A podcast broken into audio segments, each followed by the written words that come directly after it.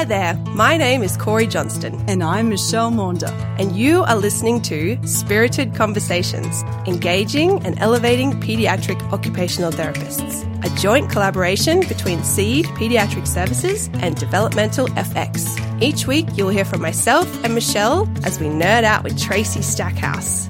Just a note before we start Spirited Conversations is for informational purposes only. We're not intending to be a substitute for professional medical advice or therapeutic intervention. We urge you to seek the advice of your physician or other qualified health professionals with any questions you have regarding specific medical conditions. With that, let's jump into today's episode. Hello, welcome to episode six. Hello, Corey. Hello, Michelle. Hi, Trace. Great to see you. Hi, Tracy. Great to be with you guys. Yay. Yeah. We get so excited. This is such a joy for us. It is. Uh, so, last episode, we uh, examined uh, sensory modulation and regulation, and we just uh, danced across both those concepts. So, today's really about. Um, Ref, uh, probably recapping sensory modulation, and then we'll springboard forward from that. But it was such a big topic, we thought we would, um, yeah, break it up over to We'll probably have more than two down the yeah. track for sure. I feel like we Yeah. have a whole month dedicated to it. But um, yeah, you know, we could we could come back to it over and over from different perspectives, you guys. But what I was aware of after we had our last episode was that from an occupational therapy standpoint, we entered this space really around sensory modulation, just from a pure kind of sensory integrative framework. And then the way that this has unfolded and evolved, it connects into all of that regulatory circuitry. But it, I think it'd be really fun for us to think back to the sensory base of it mm, um, and and dive into that a little bit more. yeah, I think that Sounds probably, good. Yeah, We got so excited. It's Yeah. so intertwined. And I think, um, I think we're feeling like in part that we maybe better understand the sensory modulation part, which is why I'm so eager to get to the connection to regulation. But yeah, let's, let's go back to sensory modulation. yeah. Well, I I'm curious about um, how we how the mechanism of modulating sensation actually occurs. Um, but I don't know. Is that too deep a topic for today? 'Cause that's pretty full on. Um, but I don't know. What do you think, Tracy? It's it's not too deep for us because we love deep. We're we're we're, we're deep seekers on some I level, sh- aren't we? I should have worn my vestibular labyrinth earrings. that now now you belong to a very special circle of people who have the vestibular labyrinth earrings but let me say that um so so the concept of sensory modulation you know we talked a little bit last time about how dr Ayres talked about this harmony within the system Mm. but harmony even in like a vocal performance or an orchestra or places where we we think about harmony often in music Mm. and that's the dialing up and the dialing down of the different tonal qualities and and it's the dialing up and the dialing down right so sensory modulation really refers to the neuronal capacity to um, up and down turn up and turn down the the mechanisms.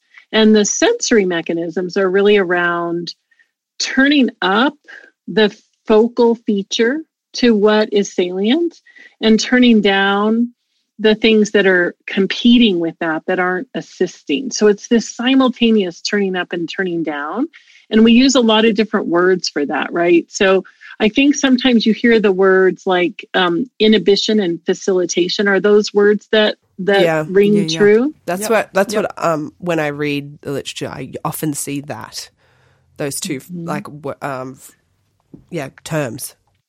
Yep. Yeah. And what I think is what starts to be interesting about that is that, especially the word inhibition, inhibition happens in the cells. So it happens in the peripheral cells, it happens in the central nervous system cells. But, you know, inhibition is also something that we can see in behavior. Mm. So we jump from the focus at the cellular level all the way to the level of behavior. And so we can see, and, and a lot of times the regulation processes, we, we see in children that they struggle with inhibition or inhibitory control.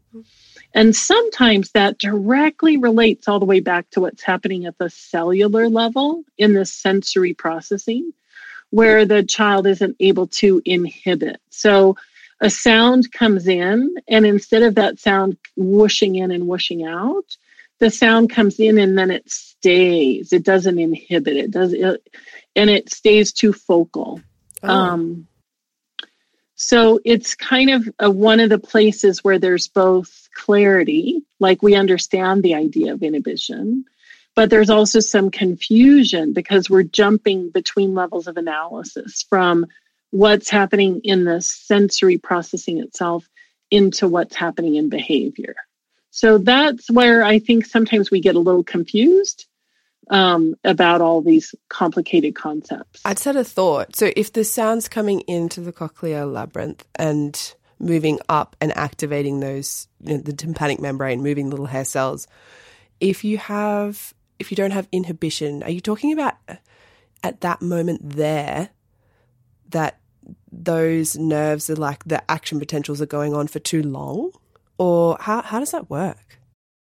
Yeah, so that that can happen. That can happen, but that's not happening because of of what's happening in the periphery. It's actually what so sensory modulation summates in that whole regulatory circuit all the way across all the systems from the brainstem all the way up the hierarchy into the frontal cortex. And inhibition is actually kind of organized from the top down. Right. So what happens is that when you're trying to listen um, and you're trying to exquisitely tune in to something, the that that wanting to tune in, the desire to tune in, organizes from the top down the filtering the slowing down and the parsing out of what it is that you're trying to take in. Okay. And so the top down starts to tell the peripheral system, do more of this or less of that.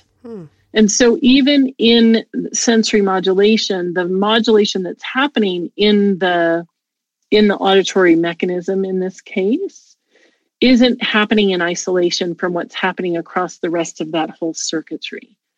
And that's why I think this is interesting because sensory modulation, in and of itself, never operates in a vacuum. It operates as a part of the rest of that circuit that's telling it why are you trying to take in that sound? Why is that important to your nervous system? So the question of why ticks all the way back to that safety issue that we were talking about. If the sound you're taking in is meaningful and interesting and relevant and holds lots of content and it's safe, it feels good to your system to take it in. So it feels good in terms of it's not too loud, it's not a pitch that is irritating to you. This the the actual information is interesting and you want more of it then you're going to dial up. But you don't just dial up, you also dial down the stuff that's competing. So, sensory modulation is the harmony, it's the constant adjusting of the up and the down that brings into the system the just right information. And then it becomes discriminative information right away so that the detail, the actual information you're processing, not the tonal quality, but the what is that music about? That's the sensory discrimination system.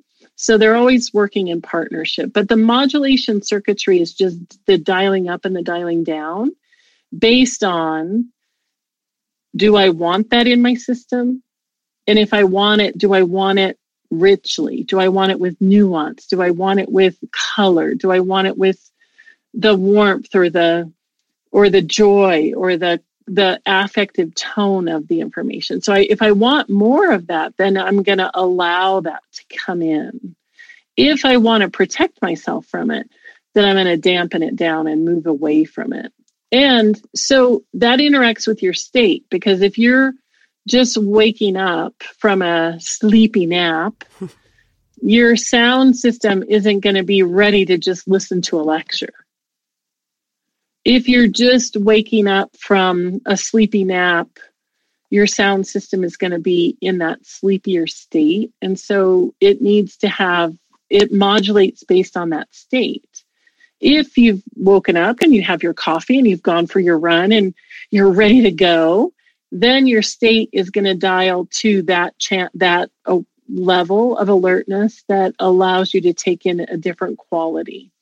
So in the morning, music sounds differently comforting to your system than it does later in the day. How interesting. That is fascinating. All right. So I have two things in my mind, Tracy. That's phenomenal.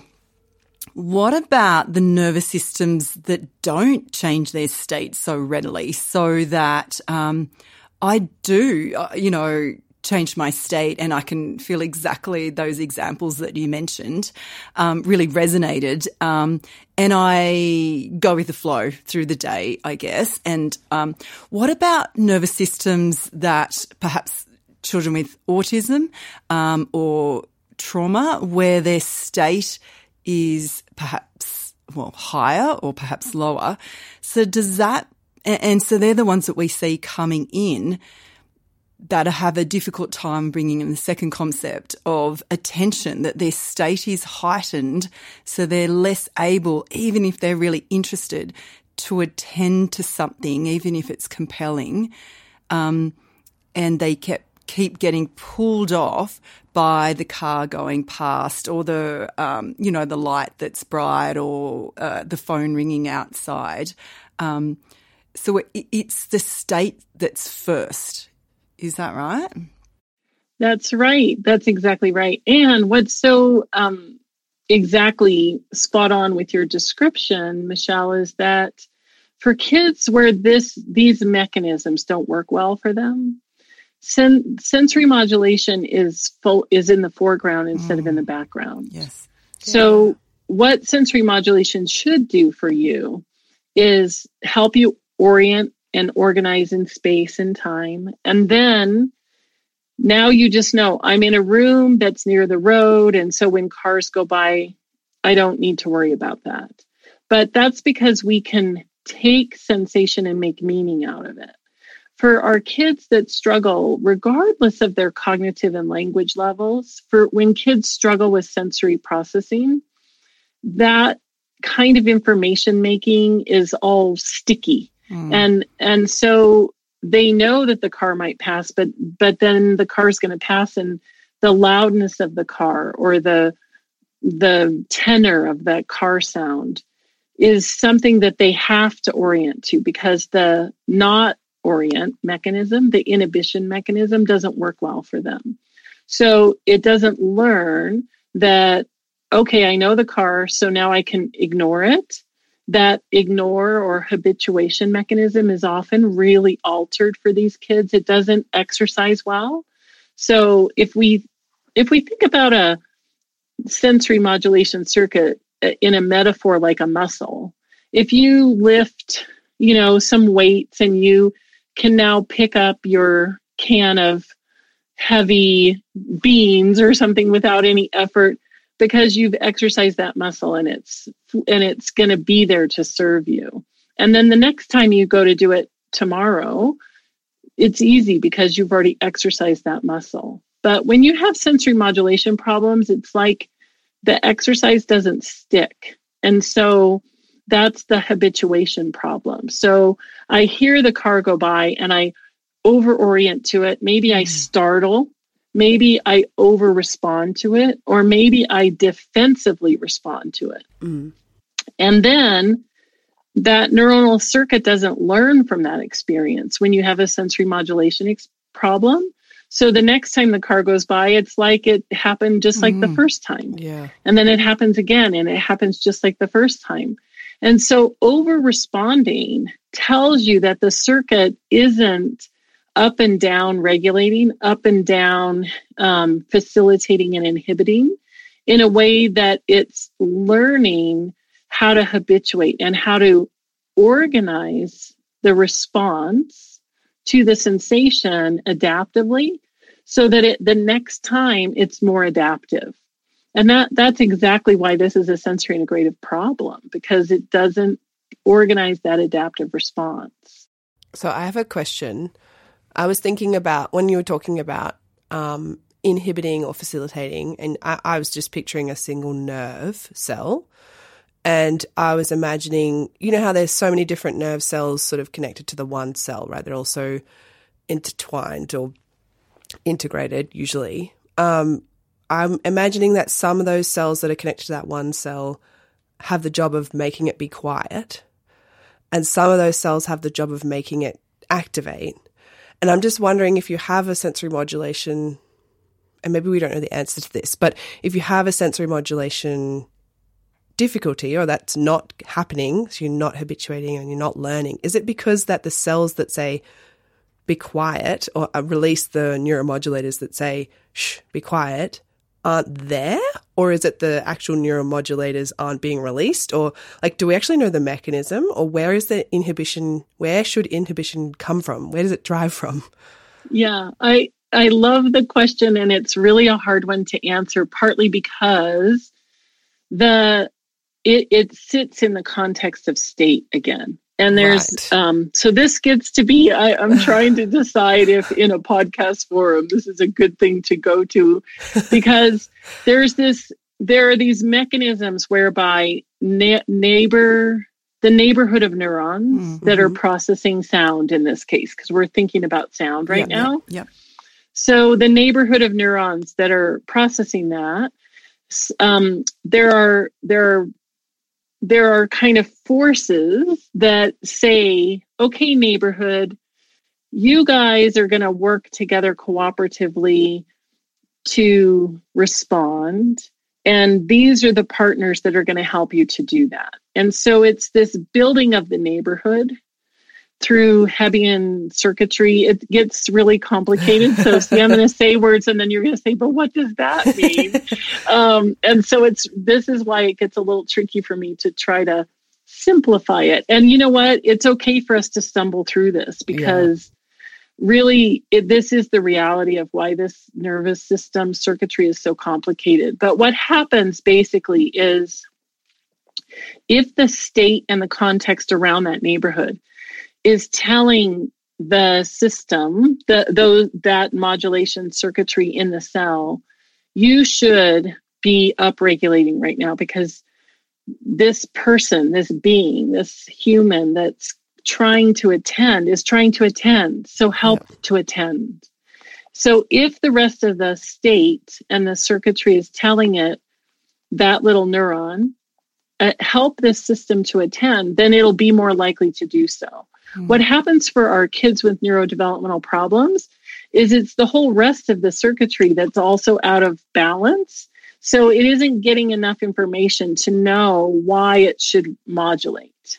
And mm. so it really is kind of related to what we talked about in the last episode that all of those other regulatory functions are actually telling the sensory modulation system what to do. Mm. And the sensory modulation system is telling the rest of the regulation system what to do.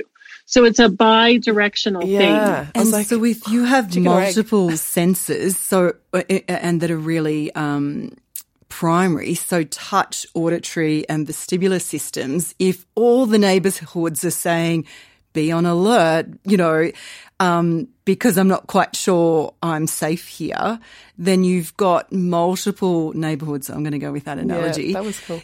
Getting ready for something to come that might, you know, upset the apple cart and, yeah, and well, disturb it. So you've got that, I guess, that heightened state. Uh, um, yeah. Yeah. I was going to say the state because you said if you're feeling unsafe, you've got the state shift. Yes. That then puts the, all the neighborhood security guards on alert. Yes.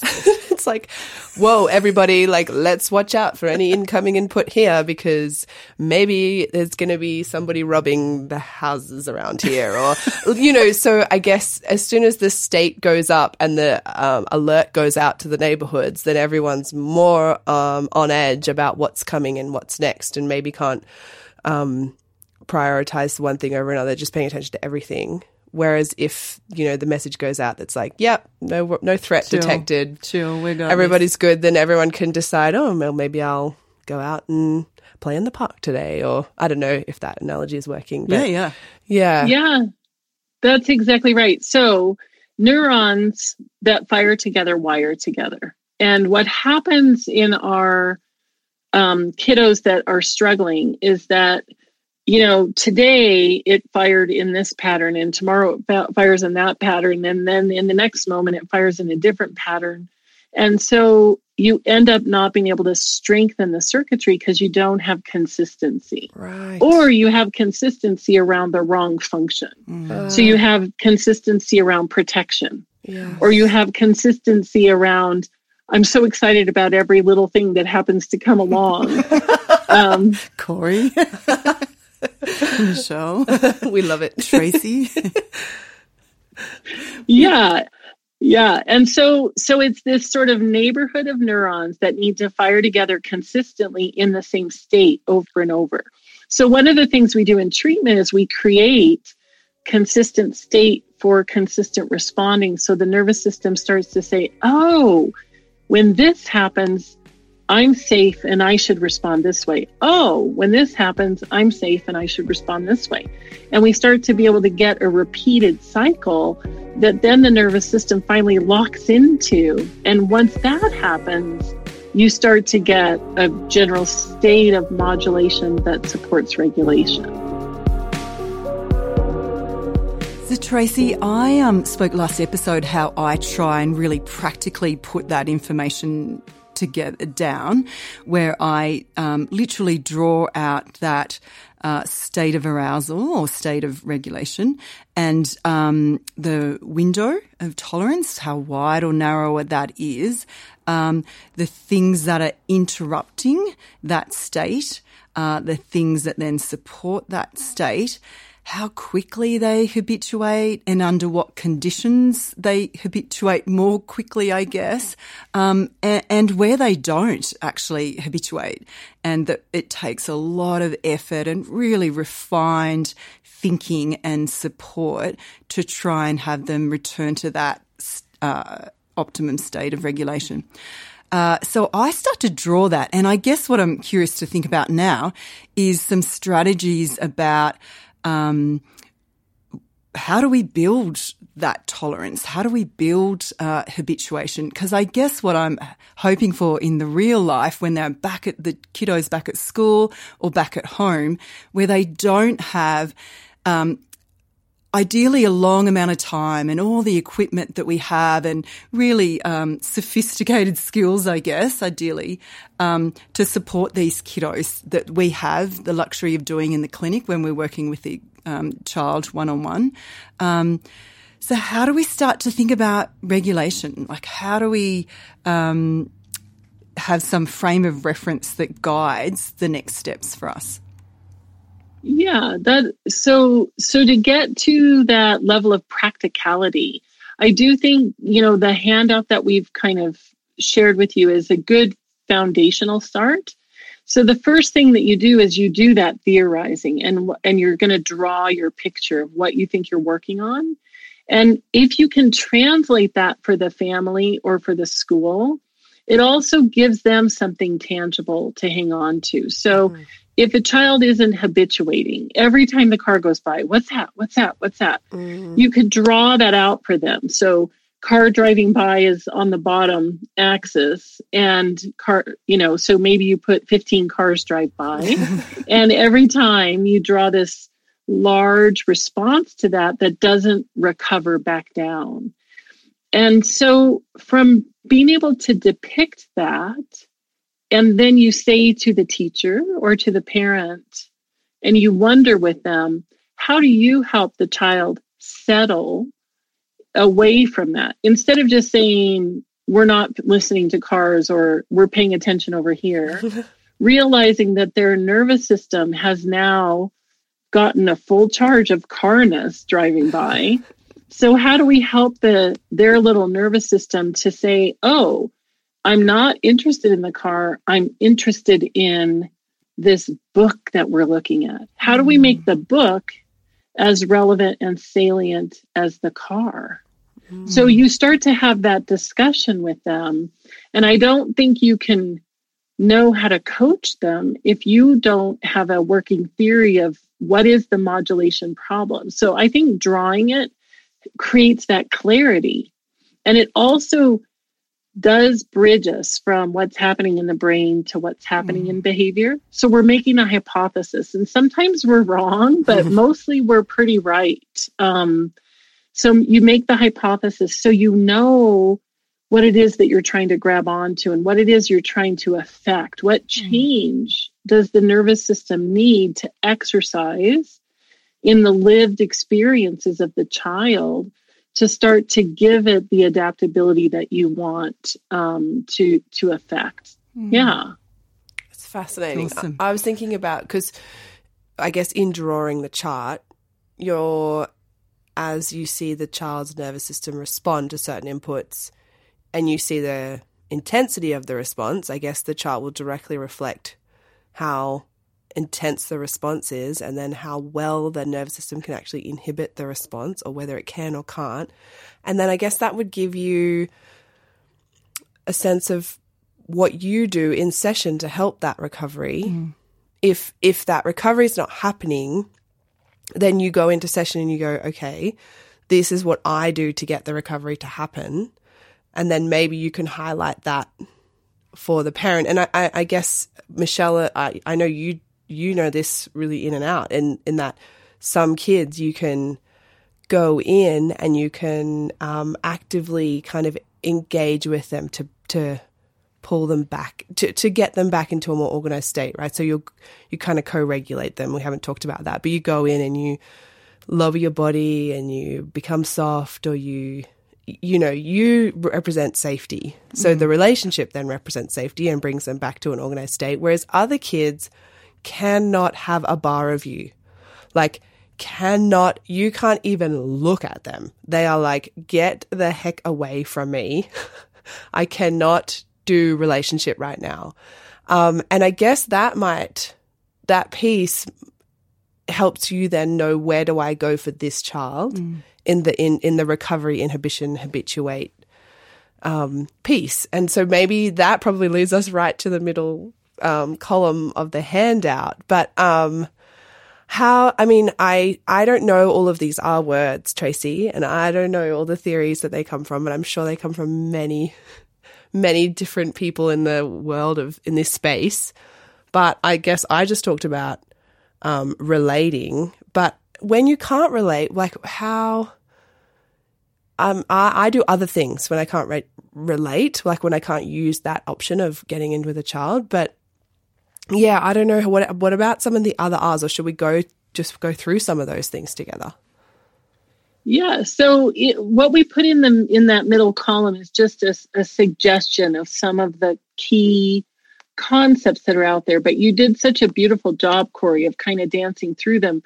And you you mentioned some of the key R's. So the first one you mentioned was recover, right? So if you see a child whose nervous system is over responding or defensively responding, or their state is mismatched in an upward direction to where they optimally function, then you might be working on a little bit of down regulation. For some kids, recovery is recovering upwards, right? Mm-hmm. So, one of the things we need is again that really clear model. What are where are we headed, and what what's going to organize or regulate their little nervous system?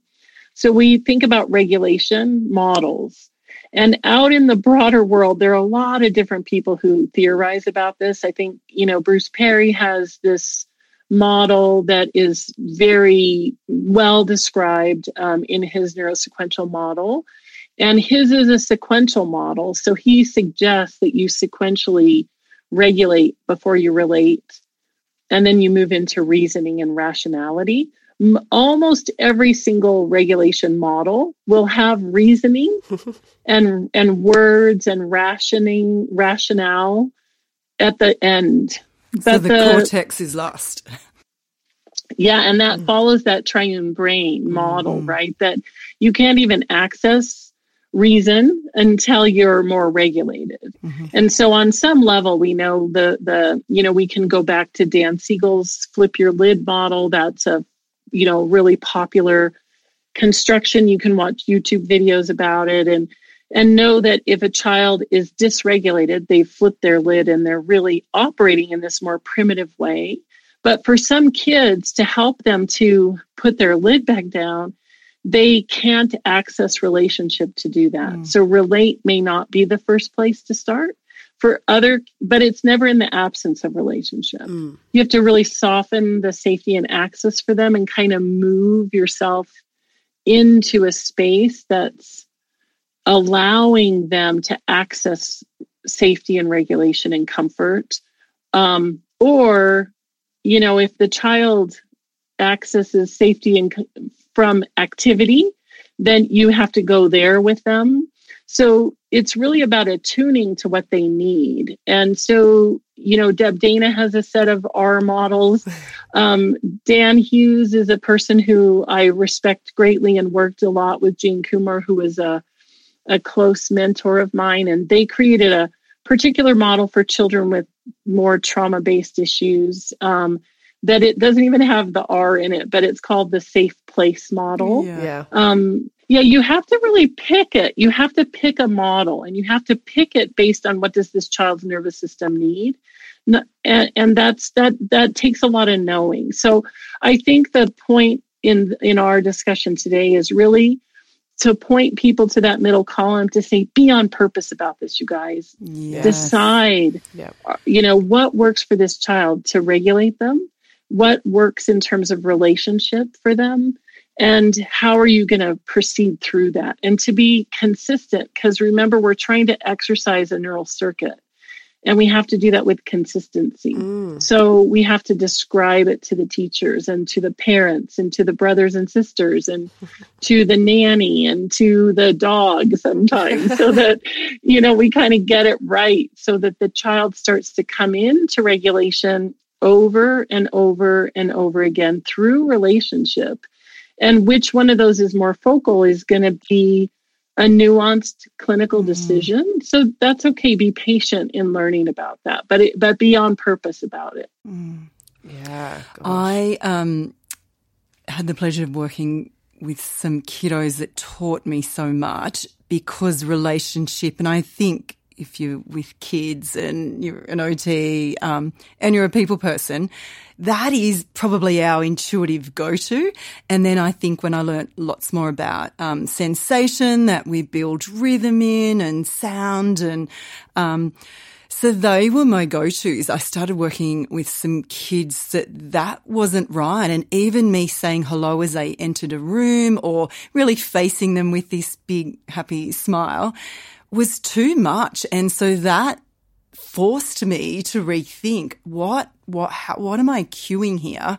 Because I felt I was queuing, um, approach and safety. And even when I was toning me down and I'd avert my eyes and not even say hello and just do a little hey after they were in the room for five minutes, you know, really sideways, I just had to go to these other theories that you mentioned, Tracy, to get some more because that didn't fit for me. I felt like, oh, how can you not say hello? Or, you know, or how can you, I felt in dampening me down and not using relationship, um, that I wasn't using relationship, where in fact I just needed to put all those dampen me, dampen that down and wait till they showed me those cues of approach and safety to then signal that they were ready for me in a much more subtle way than I'd got away with before.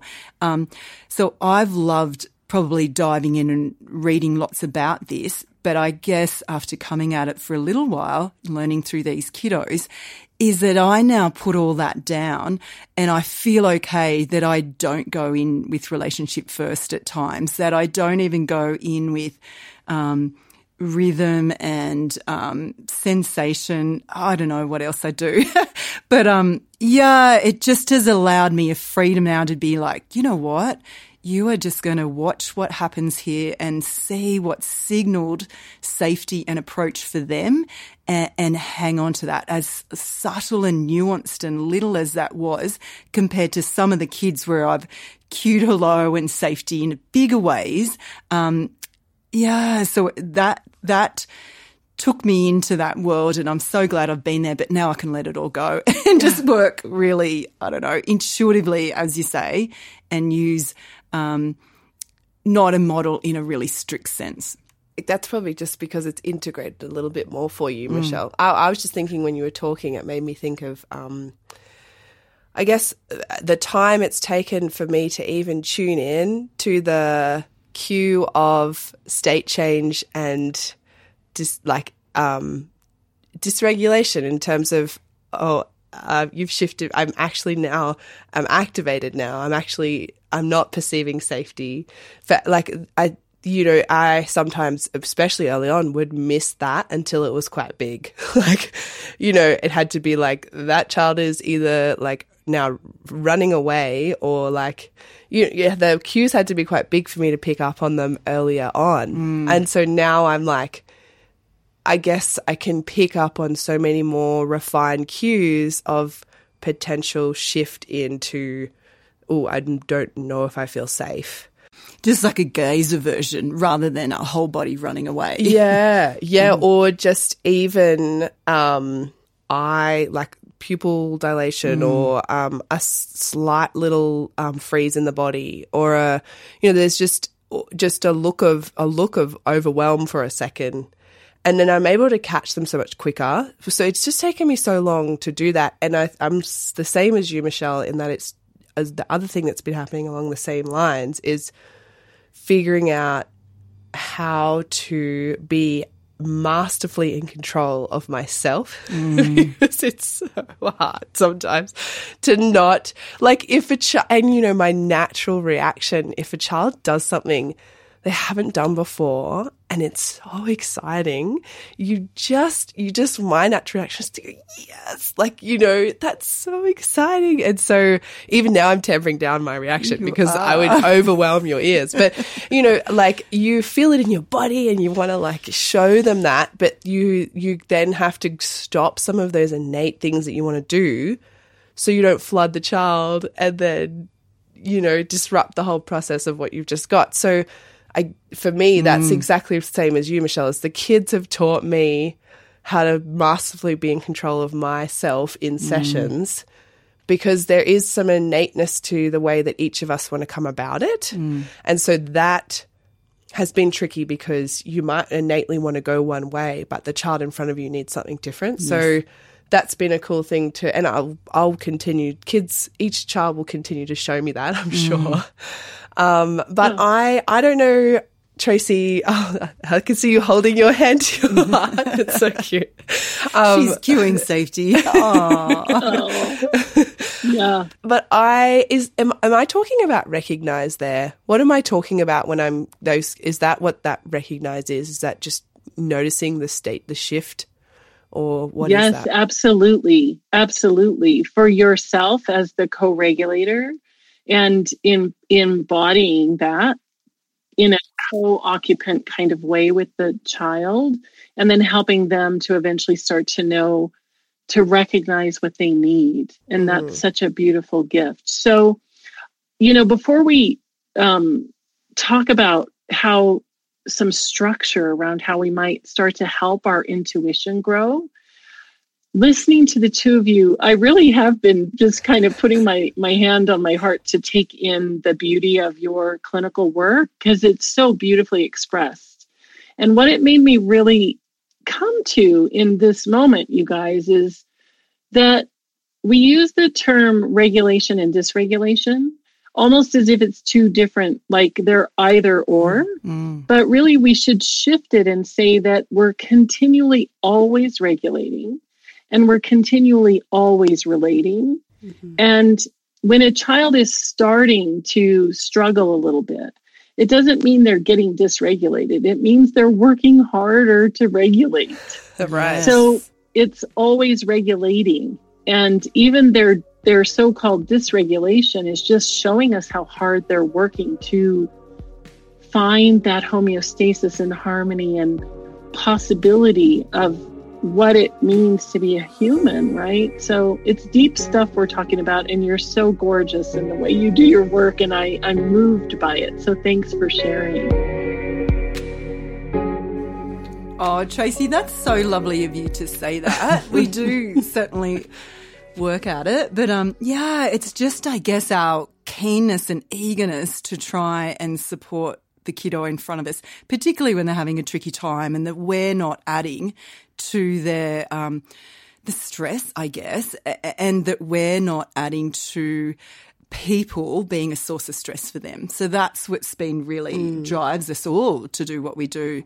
Um, so when I think about the last of the R's, Trace, I was interested in the re-story part of it. I don't know lots about that one. I guess if I'm thinking about it, what I try and do in the clinic with kiddos pretty early on, if I know that they've got challenges with uh, state, is set up some places of safety. And this came from you, I think, this idea of having um, a nest or a base or a place where they can go when they're feeling um, like they need some time to uh, settle themselves and come back. So they might have a little toy in there. There might be an oral motor chewy or whatever, but it's a contained space if that works for them. So when they, um, I really cue, and this again was from you, is let me know when you're ready.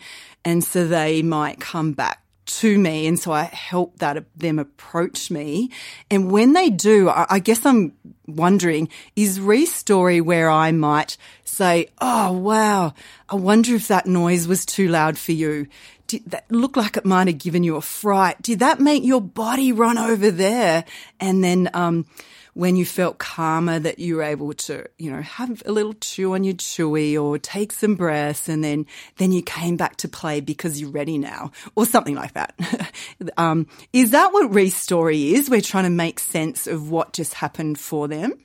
Absolutely. And I, yes, that's exactly what it is. And it's, it can be a little, um, profound because you're doing it both for the child so you're restoring their lived experience in that moment. But you could also be restoring for them on a bigger level. Like, you know, there's nothing wrong with you that you over your nervous system does this to you. It over responds. And here's how you feel safe and how smart are you to mm. take care of yourself? How beautiful is it that you you know how to take care of yourself. So some sometimes we're restoring something that other people have coded for the child is maladaptive or naughty or annoying or bothersome. And we're helping them to say, you're understood. And here's how you're understood. And here's how we see help you see the world. Sometimes we have to restory for ourselves because mm. they, the child pushes our buttons and we have to say, oh, what's that about? Yeah. Um, sometimes we're helping the parent or the teacher to restory that this child isn't being naughty, but they're really working hard to cope. Um, and then sometimes we have to restory to help a child find grit and to find their dig in and to find their power. So there's all kinds of, of beauty in that restory. It's a real part of the nuance of the work we're doing. Mm-hmm. Yeah. Gee, that's powerful too. Yeah. I actually got goosebumps when you said that because this is where you change that script of, oh, they're just tension seeking or they're just trying to get out of maths or whatever yeah. the story is somebody's understanding from it. You're allowing, um, another story, I guess, that's, um, ideally more, uh, true story, I guess, of what's happening but you're doing that for the person. I think um, saying, "Oh, your body took over" is uh, is some phrase that I like to use with kiddos. Like, "Oh my gosh, your body took over and you ran over there. It ran you over there," just to make it that the body did that. You are still gorgeous and you still wanted to play and be, but your body responded this way. And I guess the highlighting of, wow, how smart is yeah. your body? Yeah. in knowing that that was too much. Yeah. That was too much, and your body just took over, and it needed to go away. I'm really glad you're back. Are you ready yeah. to play? Like, is that is that how restorying works, Trace? Absolutely. Yeah, cool. Absolutely. It's got Yeah. such a compassionate kindness underpinning to it. Like it just allows it, oh wow, that old body did that to me again. Like it's just another way that they can befriend, I guess, um, and think nicely about what's happening Yeah, to them yeah, kind of automatically. Yeah, and know that that that the the body has an inherent knowing of what I need. Yeah. like like not just my body took over, but oh, like I actually needed I needed to do that for myself. So that's cool. I guess what we need to do though is make sure that it isn't just a long, um, inefficient Yeah. time out. Yeah, you give them a mean that different adaptive strategy, Yeah, right? and I guess Yeah. we can slide into that now, Yeah. Tracy. Which so the last column on that. Um, uh, image in the show notes is the step SI, so that when we're um, that we're setting up so they're not just marking time, that they're not just going um, in a state where they might have fleed and be really activated. So they're not just randomly running around, you know, the playground or, you know, hanging out in their bedroom for minutes, hours at a time, that we're really efficiently cueing them into the, I wonder if these are the things that help your body. Um, and so that we can uh, support families and teachers to do that co-regulation piece. Um, so did you want to talk about the STEP SI since you made it, Tracy? Yeah. So uh, what I love about the Step SI, so Julie Wilbarger and Sharon Trunnell and I put this together back in, you know, the middle 1990s, and um, STEPSI is a mnemonic that we analyzed um, lots of hundreds of hours of videotape of watching master clinicians treat and we categorized what they were doing and and came up with that these are the basic categories that clinicians use in um, a treatment session but may also then use in parent coaching in setting up home programs in setting up school supports so you go through and you you really say okay here's the theory i have of this child column on the left and i'm going to go through and say what are the sensory motor supports, the task supports, environmental supports, predictability, self regulation, and interactional or relationship based supports. And so you can really nut out, as you all would say, um, the the the really elements that are going to work. And for some children, we actually use all of them, and for others, we really focus in on a few elements. And what we want to do is tie it to how are we trying to help this kid in their active regulating process to enrich that so that the nervous system is getting everything that it needs to make sense of the world and to organize the adaptive response. So the sensory system we're going to support in a particular way that's going to be toward the direction of what is missing in the system. And then we're going to pick each of those elements. So when we do the trainings on the STEP SI, we really go through in a lot of detail S T E P S I and try to sort, you know, pretty carefully and thoroughly. But what I love about it is that it is a mnemonic. And so you can be in a situation, you know, observing a child and maybe they've run across the room and they're scattered and, and doing their thing. And if you're a little stuck, and, and it's okay to admit that sometimes we get a little stumped by what's happening, um, you can inform your intuition by saying, okay, here's what's happening in STEPSI. We've added that extra P now of playfulness um, because we know it's just so critical. Um, but you can go through STEPPSI and say to yourself, what what what's missing? What am I doing in each one? And you can start to fine tune it. And just like you're, you know, tuning the strings of the guitar, you're you're tuning the STEPSI. What else can I do here? To enhance the situation so that the child can come into regulation and use that regulation re- regulated state adaptively to play with you to engage with the world to master something to find a new level of capacity in themselves and to find that mastery gorgeous drive that just pulls it all together. So that's what we're going for. And I think it's a really beautiful tool. It's been amazing to watch people take off with it and use it. And I know you guys use it um, uh, in that way. Mm-hmm. Well, I think you just described that, Michelle, before in that situation where you were talking about having that space for the child. Like you're literally using the environment oh, and the predict like you know you there's so many pieces to that one example because there's the amount of sensation that you're um, reducing down like you're reducing sensation and the demand of the systems to you know actually interpret the senses because they're coming down to a more confined space it might be is it usually covered it depends on the child, it I guess. Depends on the child, yeah. but I guess what I look for is the elements of a more contained space. Um, uh, so I consider that the environmental. So bring the space down. And so sometimes that will have a deep pressure quality to it. So it might be underneath the mats yeah, yeah. or um, in tie tubes where they squeeze on in there. So I definitely know that deep pressure is um, an inhibitor.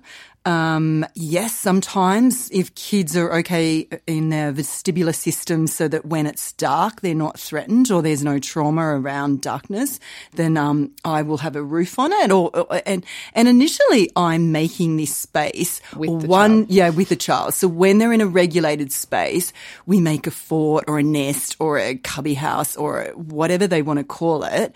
But that will be something that we will do together and they choose whether to repeat that yeah. or not. And then in my, in, in me offering that to them and seeing if it serves them, a purpose for them, they'll repeat that. And, you know, hey mom, can we make a nest at home? And yeah. whatever it is. So that's my cue is with following the child's lead, does that help them? Did that help them? And if it does, they repeat it. And it doesn't matter if it's built or not built each session, they'll cue into, all that environment serves me.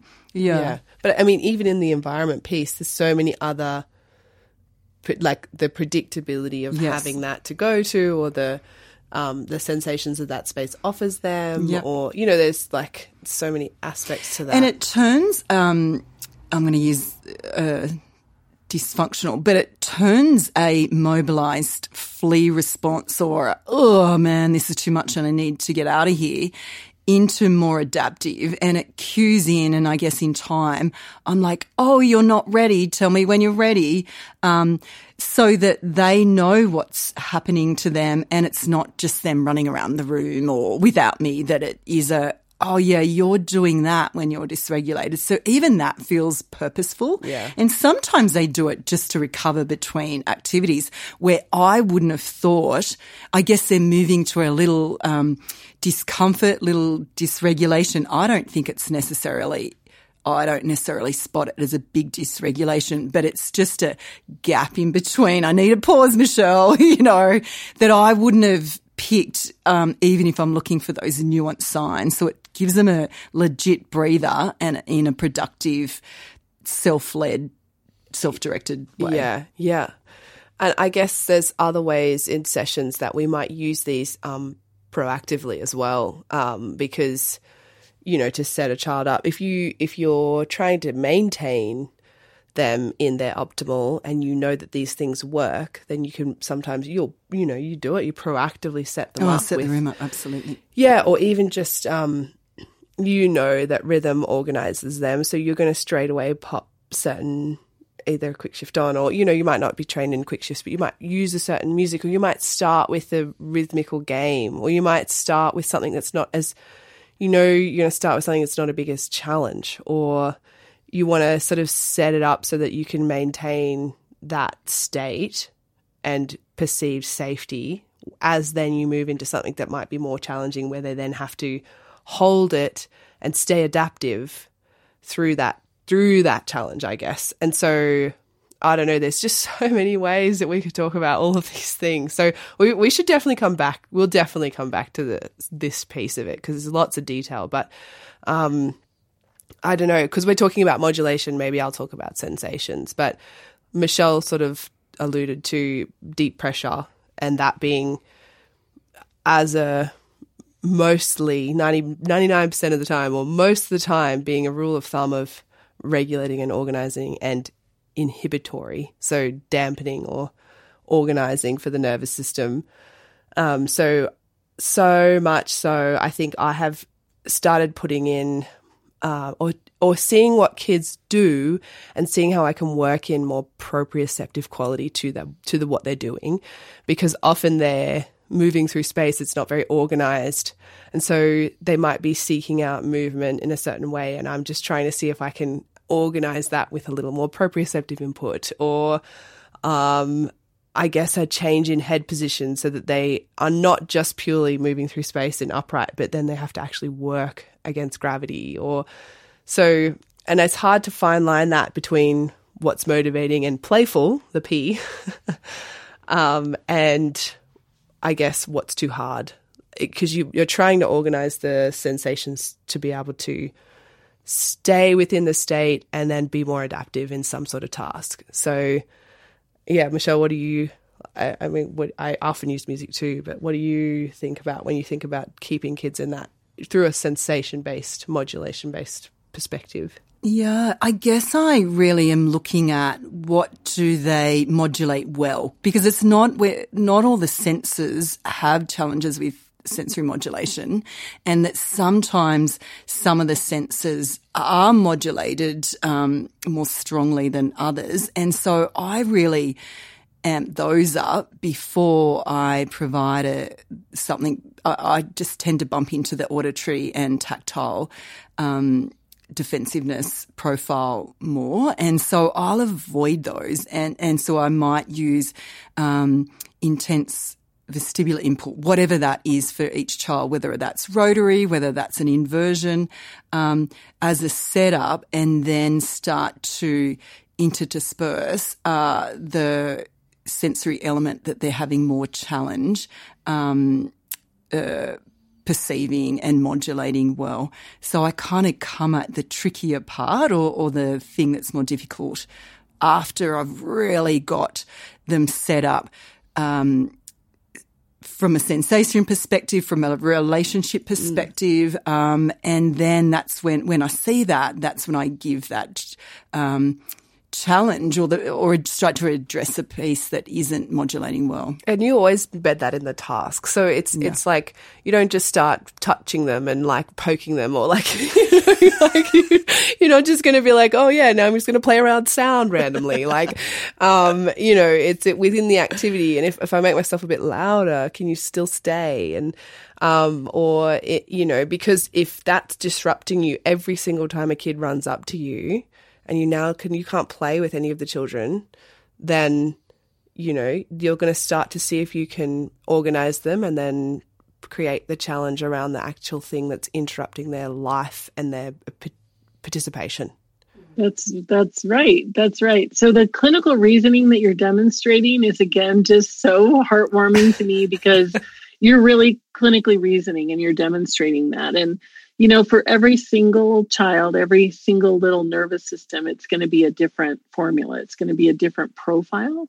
And so, what the STEP SI allows you to do is to sort that and to create a clear plan, analyze what you're doing, and think it through, and then um, take the data basically, what's happening here, and be able to to to start to establish oh, here's what happens when we bump edges, and here's how we organize that, and here's what organizing to the nervous system, here's what's disorganizing to the nervous system, and how are we going to start to broaden the window of tolerance so that it handles normal, typical life experience. And that's what we're going for, right? So I think it's a really great tool, and you both just really demonstrated the utility of it and how it deepens your work. So Wow. Yay. Go us. I don't know how you make sense of the complexity of it without the two models that, oh, well, there's multiple models, but all of the things that we've discussed over the last episode and this episode the sensory modulation, the state, um, the regulation elements. Um, Stuart Shanker, I'm not sure we've mentioned him, but he goes right into in great more detail um, some of the other areas that are dysregulated. So he breaks down biology, for example. Um, So that was, has been a useful tool. And then it's like, what am I going to do with all that information? And how do we resolve this? And how do we make sense of this for the child and others around it? So this is, uh, just makes my heart sing that mm. we can do this. And this is life changing for people. Sometimes just taking them through this process and really being to, able to make sense of all these, what seem to some people, um, really disconnected and disjointed um, pieces of information or behaviors that the kids show Uh, somewhat randomly. They do this sometimes, but not all the time. They do this at church, but not at school. They do this at grandma's, but not at mum's. Like, I think this, all this information allows that to pull the pieces together in a way that creates a framework for them to understand, oh, there's some connection across all these seemingly random instances. So I'm so grateful that I've still getting my head around it, but this has been how I um, really informs how I do my work. Yeah, that's my biggest takeaway. Corey? Yeah, I think today my key takeaway is just that uh, it kind of dawned on me that nobody else in our professional sphere or as occupational therapists, we are the ones looking at sensory modulation and we're the ones that are going to bring this to the table. So it's so important in my mind that we get our heads around this concept and that we really work at understanding this this and how this can then cascade into their, the rest of their lives um, and and do the work because I don't think nobody else is doing the work around this specific piece. So my key takeaway is just go and dive into this and love it and get your head around it because no one else is going to do it. I just really want to build and reinforce what you're saying, Corey, that we have to do this work and we have the tools. So you you have this the Step SI tool is really gorgeous to really support this and it's full on uh, the direction to go forward and it, it supports the child in the treatment session. It supports you in coaching parents. It supports you in coaching educators. And it just it's solidly the way to go forward. So what a joy to get to share it in this forum and hopefully it is something that will be useful for for folks um, as they try to jump into it. Oh, thanks, Trace, so much. And I really want to um, thank you because you've done a lot of work around this area, specifically with the STEP SI. And also, I know the spirit um, is a frame that really encompasses um, and allows us to think about sensory modulation as well. So, thanks, Tracy, for all your work for our OT profession in this area. Great, great session. See you, everybody. Bye. Bye. Bye. This podcast is brought to you by Seed Pediatric Services and Developmental FX, produced by Little Image Co. For more information, please go to our show notes on our website, spiritedconversationspodcast.com, or catch us at our Seed and Developmental FX Facebook or Insta pages. So grateful to have you with us today for this episode. Take care, and we'll see you next time.